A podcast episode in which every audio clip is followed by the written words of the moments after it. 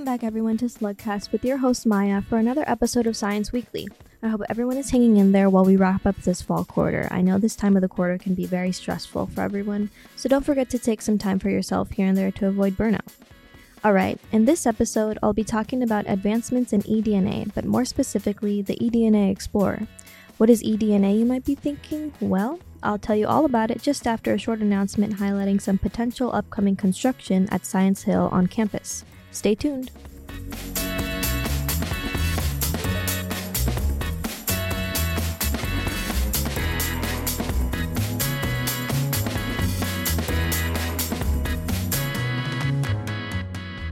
Okay, first up. UCSC will be moving forward with the preliminary design for a new building that will accommodate the undergraduate teaching programs currently held in the Thimann Labs, of course, following the approval from the UC Regents in May 2023.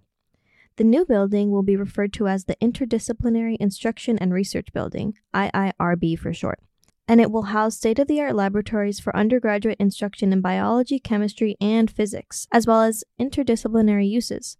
The early design includes a feasibility study to confirm the best site location on Science and Engineering Hill. The new teaching laboratories in the IIRB will address overutilization and new enrollments, as well as the campus's urgent need for relocation space to host seismic projects at the 1965 Thimann laboratories and other older campus buildings. The design team is continuing to work together with the building users and campus stakeholders to ensure that the new IIRB will best serve the UCSC campus community and meet UCSC mission and principles of community. Exciting, right? It's something that isn't coming too soon, but it's in the works, so something to look forward to, I guess.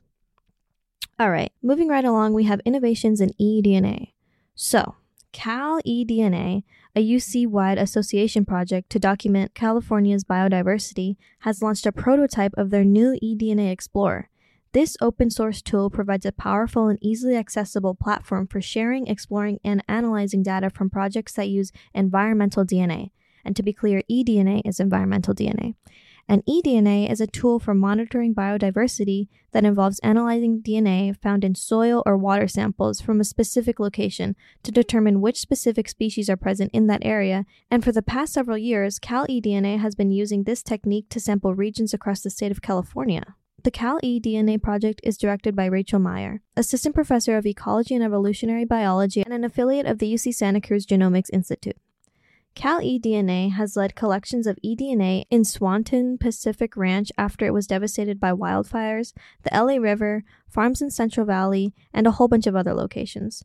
Julie Stanford, who co created the eDNA Explorer, is excited about the opportunity it will give the community to make a real impact on the global biodiversity crisis. Although Cal eDNA started in California, it has grown to have a global reach. A recent project involved running research based workshops on using eDNA to guide rewilding in Rwanda in which managers of Akagera National Park collaborate with scientists from Rwandan and other African environmental organizations and universities to analyze the data together.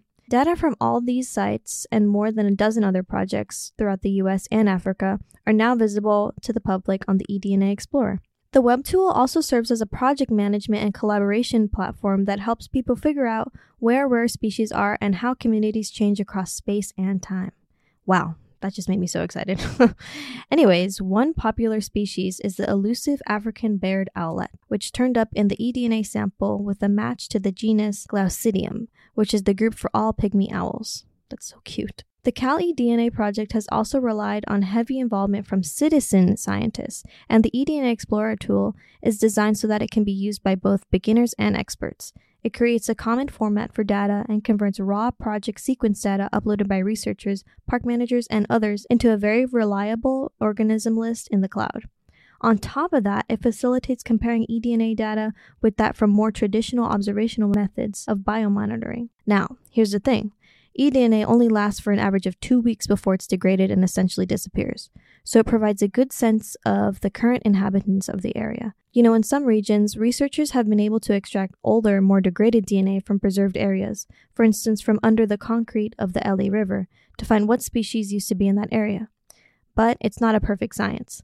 Looking through the eDNA Explorer's list of species that are present in the LA River, for example, some can find the presence of cattle DNA, so like cows and stuff, But this isn't because there's actually cows roaming in the river.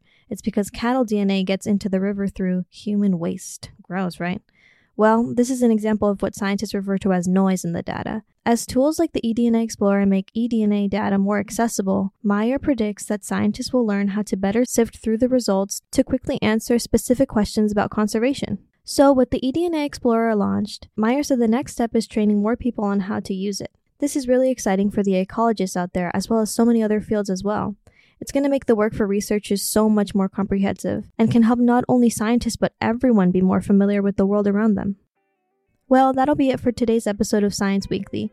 I hope you enjoyed it and found it exciting because it really is. Don't forget to follow us on Instagram at UCSC Slugcast and keep up with our weekly episodes that upload Monday, Wednesday, and Friday.